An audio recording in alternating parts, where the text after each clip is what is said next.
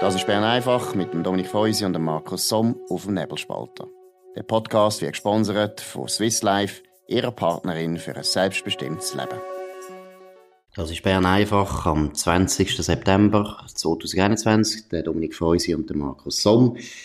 Es ist immer noch Session, zweite Woche. Dominik, was sind so ein bisschen die Höhepunkte oder Gesprächsgegenstände in der Wandelhalle? Ja, was man ein bisschen geredet hat heute, ist die äh, Ausladung wobei das bestritten wird, vom Bundespräsident Parmelin durch äh, den Herrn Macron.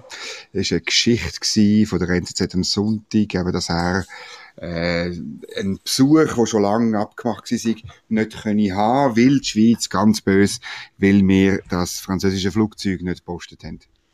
Gut, ich muss da noch schnell eine Ehre Ehrenrettung machen von der Sonntagszeitung. Es war eine Geschichte von der Sonntagszeitung.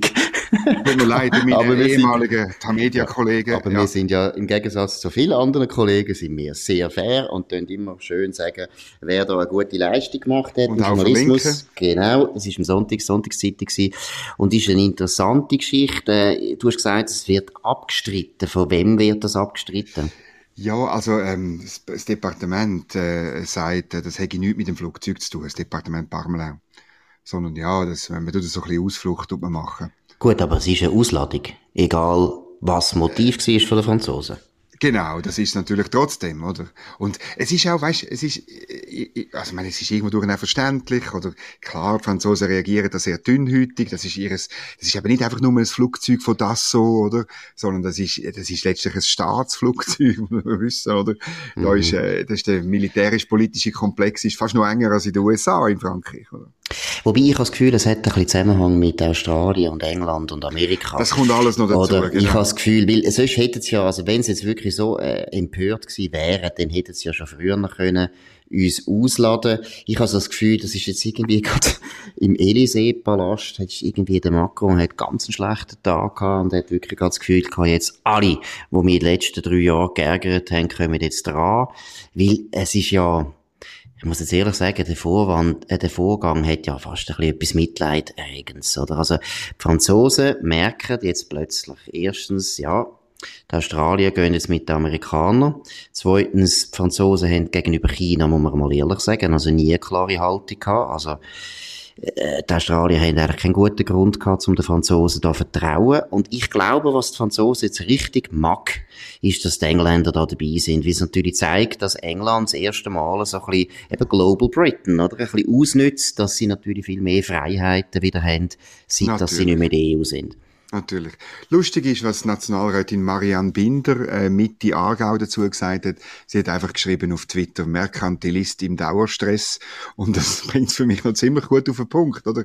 Muss sich wirklich vorstellen, dass dass das in Frankreich natürlich, äh, äh, ja, da geht es um Arbeitsplätze, da geht es um, auch um ein Stück weit Stolz und Ehr.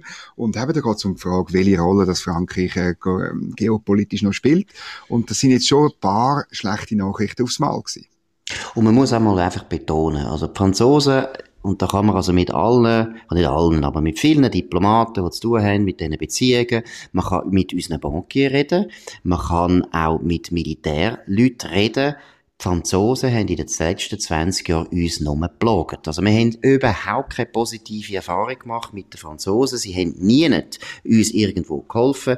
Wer, also weder beim Rahmenabkommen, noch bei anderen Sorgen, die wir gemacht haben. Also eben, sie haben die UBS einfach unter, unter fadenscheinigen Vorwänden äh, angeklagt. Haben da, ja, das läuft das, immer noch das Verfahren. Es läuft immer noch das Verfahren. Mhm. Sie haben da auch die UBS auf eine Art behandelt, wo man einfach nicht kann behandeln. Teilweise rechtsstaatliche Prinzipien geritzt. Ich sehe überhaupt keinen Grund, dass wir da überhaupt den Franzosen etwas hätten abkaufen ich, habe, ich muss ehrlich sagen, ich bin froh, dass jetzt die Evaluation einfach anscheinend ergeben hat, dass die Amerikaner da oben ausschwingen. Aber ich muss ehrlich sagen, ich hätte also Mühe gehabt, dass man jetzt Franzosen praktisch noch belohnt für ein Verhalten, wo alles andere als freundlich war in letzter Zeit. Genau, und das geht natürlich, das schwingt natürlich mit, oder? Ich meine, äh, obwohl die Evaluation offenbar sehr eindeutig war, also der äh, gewählte F-35 ist wirklich sehr viel besser gewesen als die anderen Flugzeuge, die mitgemacht haben.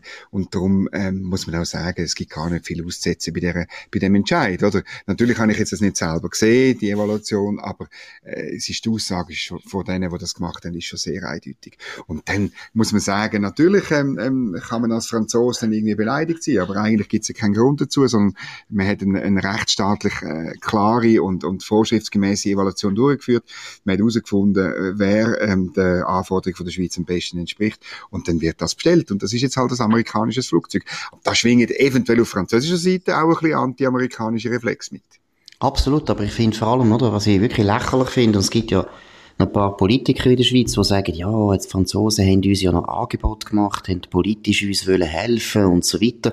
Erstens mal nichts Verbindliches, also gar nichts Verbindliches, oder? Die haben ja nicht irgendwie im Rahmenabkommen gesagt, gut, wir setzen durch, dass die flankierenden Massnahmen gerettet werden, zum Beispiel. Da wäre ja etwas gewesen, mhm. zum Beispiel. Das ist das Erste. Und zweitens, ich würde es noch eins betonen, man kann nicht 20 Jahre ein schlechter Nachbar sein und nachher, wenn man dann etwas will vom Nachbar, ist man plötzlich lieb. Also das ist so ein bisschen, das ist einfach schon rein vom Menschlichen her, würde ich sagen, einfach ziemlich schlecht. So kann man es eben nicht machen.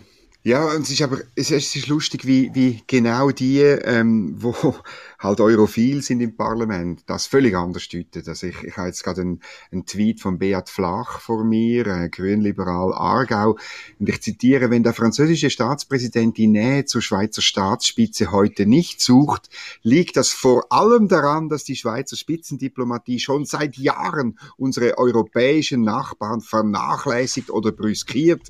Insta, Kohäsion, äh, also wirklich, die Schuld sind natürlich wir, weil wir die seit Jahren brüskieren, unsere lieben europäischen Nachbarn, oder? Aber äh, er ist Mitglied von der Außenpolitischen Kommission und er sieht das völlig anders. Er, er schaut gar nicht auf das, was Frankreich tatsächlich macht, sondern er sieht nur die eigene Seite, die ganz schlimm halt in Europa unterwegs ist. Und da muss ich ja sagen, ich meine, ich finde es völlig okay, wenn er in der Außenpolitischen Kommission das intern tut äußere die Kritik, wenn er der Außenminister tut zusammenstauchen, kann ich nichts dagegen, das ist absolut okay. Aber ich muss also schon sagen, für einen Volksvertreter, der gewählt ist von den Schweizer und Schweizerinnen und nicht von den Französinnen und Franzosen, genau. tut man sich schon ein bisschen fragen, Herr Flach, gehen Sie doch auf Frankreich und lassen Sie sich dort in die Nationalversammlung wählen. Man hat ein bisschen das Gefühl, Sie wissen gar nicht, welches Land Sie da vertreten.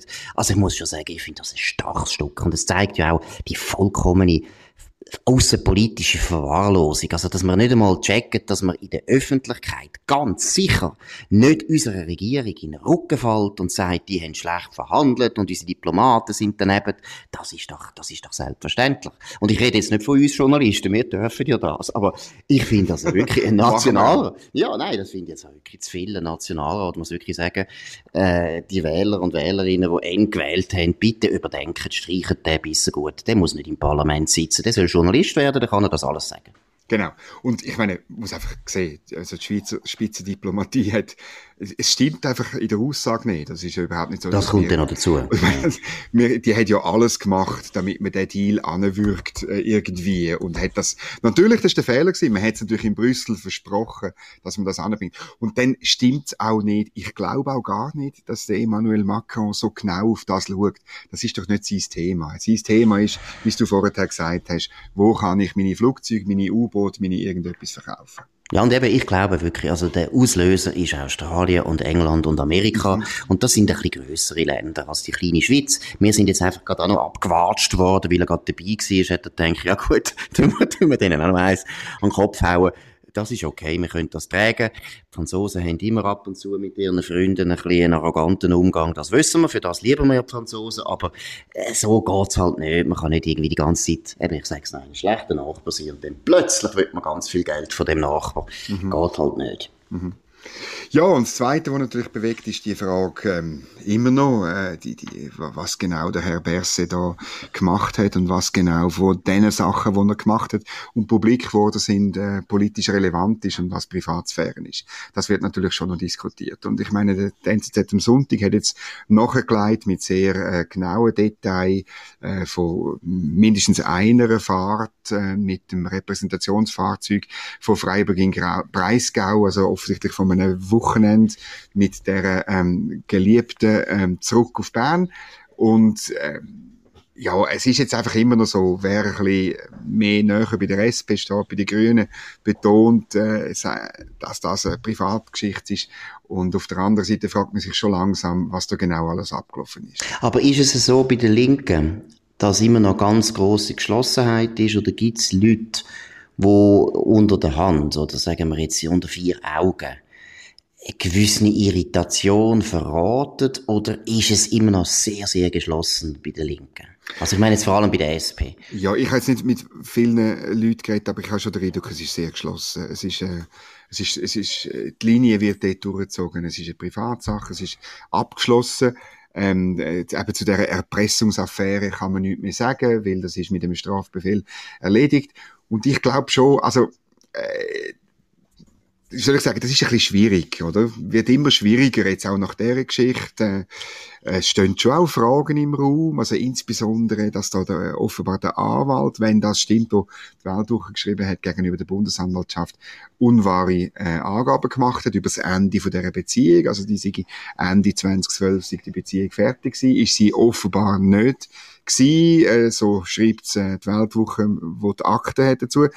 Ähm, da fragt man sich schon, was hat der Anwalt da genau gesagt, oder? Ich meine, äh, natürlich hat er die Interessen von seinem Mandant vertreten, aber hm, es ist dann schon noch heikel, wenn man eine unwahre Angabe macht. Und dann, was ich auch noch finde, äh, ein wichtiger Punkt, ist so ein bisschen die weißt, man, man macht eben eine Erpressung einer Magistratsperson, man hat eine Telefonüberwachung gemacht und am Schluss vom Verfahren tut man es mit einem Strafbefehl erledigen, wo eigentlich für so kleine Sachen, weißt, irgendwie besoffen umfahren oder schnell fahren gedacht ist, also zum Gericht ein bisschen entlasten. Ja, das ist ja noch ein bisschen schwierig, oder? Also ich meine, ein guter Nebeneffekt für den Alain Berset war, dass er nicht müssen aussagen vor Gericht, oder? Wenn man das so erledigt hat. Aber eigentlich hat man es für so schwere Sachen nicht gemacht. Absolut. Wobei ich wirklich sagen, also meine Beurteilung ist so, ähm, wenn nicht mehr mehr vorkommt, wenn, und das ist ein grosses Wenn, mhm. das ist ein sehr grosses Wenn. Aber wenn nicht mehr mehr vorkommt, dann glaube ich, wird das der Alain Berset überstehen. Da wird, äh, da wird kein Druck mehr entstehen, weil letztlich äh, der Erpressungsfall dort finde ich, sind ein paar Sachen halt schon nicht ganz klar, oder? Mhm. Ist jetzt die Abtreibung, ist die eine Nötigung vom Berse oder nicht? Hat sie überhaupt stattgefunden, die Abtreibung? Sind viele Sachen ein bisschen unklar? Und ich glaube, auch dort haben die Leute, die ihn verteidigen, noch einen gewissen Punkt, weil man eben kann sagen, ja, also wenn ein Bundesrat erpresst wird, dann ist das ein gewisser Notfall, dann muss seine Entourage natürlich auch handeln. Jetzt kann man sagen, ja, die haben also völlig überzogen. Das würde ich auf jeden Fall sagen. Meine Psychiater finde ich immer noch grusig, richtig grusig. Auch der Polizeieinsatz sehr fragwürdig. Aber ich glaube nicht, dass es lange, dass er unter Druck kommt. Und was ich aber wirklich wichtig finde, ist natürlich, ich glaube, die Kommunikation vom Alain Berset ist jetzt immer so gewesen, ja, wir tun die Weltwoche isolieren. Die anderen Journalisten mögen die Weltwoche sowieso nicht. Das ist eine eklige mhm. Konkurrenz. Mhm. Und das Spiel ist vorbei. Also das ist, glaube ich, schon, gestern ist natürlich mit dem hervorragenden Text, also der, der Christoph Mörgeli hat es also auch sehr hervorragend gemacht, muss man sagen, aber der Peter Hosli hat das auch sehr gut gemacht in der NZZ am Sonntag.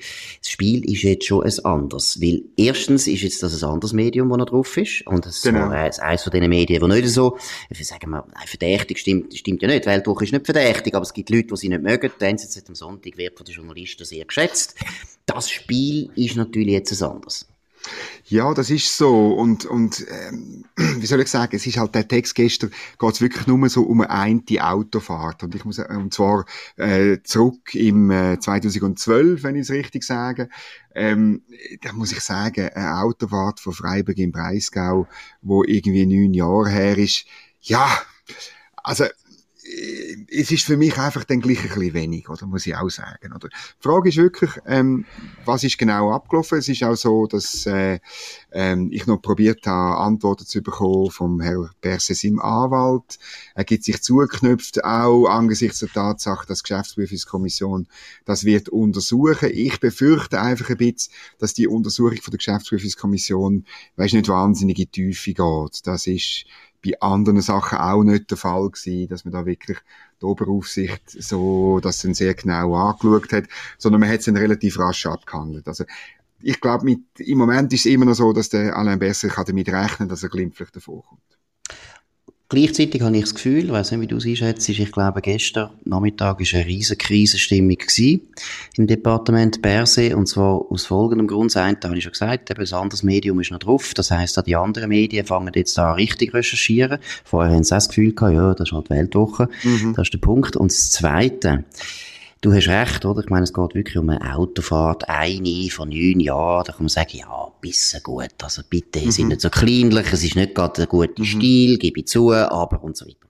Aber ich habe das Gefühl, Peter Hosli hat ja ganz etwas anderes signalisiert am Berse. Er hat signalisiert, du, ich weiß sehr viel. Ich weiß jedes Detail. Ich meine, 13.02 Uhr haben sie ausgecheckt genau. aus dem Hotel. Was heißt das eigentlich? Das heißt, er hat Spesenrechnungen gesehen, der Peter Hosli, nehme ich an. Das heißt, der Peter Hosli und, und auch der Christoph Mörgeli, wo die Akten hat, die werden aus dem absoluten Inneren von der Verwaltung oder von der Bundesverwaltung werden die bedient mit Stoff. Das zeigt erstens, der Anne Berse hat sich sehr unbeliebt gemacht bei Leuten, die ihm näher stehen. Sonst kommt das ja gar nicht raus. Da muss man einfach mal sehen. Also er hat Sachen gemacht, die viele Leute in seiner Nähe nicht so gut finden. Und das Zweite, was ich finde, wird auch signalisiert, und zwar vor allem, also beim Christoph Mörgeli nämlich auch und beim Peter Hasli auch. Es wird angedeutet zwischen den Zeilen, es gibt da noch andere Frauen. Und ich glaube, das ist ein bisschen da, wo man eben jetzt muss abwarten, ob da noch etwas kommt, das nicht privat ist, sondern wo eben irgendwo einen Zusammenhang hat mit seiner Tätigkeit als Bundesrat. Ja, das ist auch typisch gewesen. Nachdem die Weltwoche raus ist am Donnerstag, hat das FEDPOL ja sofort angekündigt, wir äh, einen Sonderermittler einstellen, wo die, die, die, das Leck letztlich untersucht. Und das deutet darauf hin, dass man beim Fettball das Gefühl hat, man hat Leck im eigenen Haus. Oder? Das war eine Message an die eigenen Beamtinnen und Beamten, dass sie irgendwie, genau. passet auf, gebt den Mörgeli nicht mehr raus. Äh, genau. Wir sind euch auf der Spur. So schnell macht man das nur dann, wenn man wirklich das Gefühl hat, es ist bei uns raus. Gut, und es ist natürlich auch super naiv. Ich habe das natürlich auch wieder gedacht, eben beim Peter Hosli, ich meine, wenn man die äh, Recherchen anschaut, dann weiss man, der Mann ist schon ziemlich lang dran. Das ist ja nicht etwas, wo man am Freitag, am Nachmittag noch schnell zusammen recherchieren kann, mhm. sondern das hat er schon lang. Das heisst, dass es Fettball kann da lang suchen, die, die Leck, die hat schon lang gegeben, das Zeug ist schon lang draussen. Von dem her habe ich das Gefühl, man ist im Departement Bersee wahrscheinlich nicht ganz beruhigt. Also ich kann mir nicht vorstellen, dass die ganz ruhig sind. Aber schauen wir mal weiter. Wir haben noch eine andere gute Nachricht, die ich genau. muss sagen, das ist wieder mal gut für die parlamentarische Kultur von der Schweiz. Dominik, um was geht's? Ja, also Sibel Arslan ähm, ist ja beschuldigt, wird beschuldigt von der Staatsanwaltschaft, äh, dass sie gegen, äh, bei einer Demonstration äh, gegen verschiedene Sachen verstoßen hat. Und ähm, äh, die Basler haben dann in Bern probiert, ihre Immunität aufzuheben und jetzt ähm, äh, haben beide äh, vorberatende Kommissionen haben das abgelehnt. Ist an sich klar, das wird nicht aufgehoben.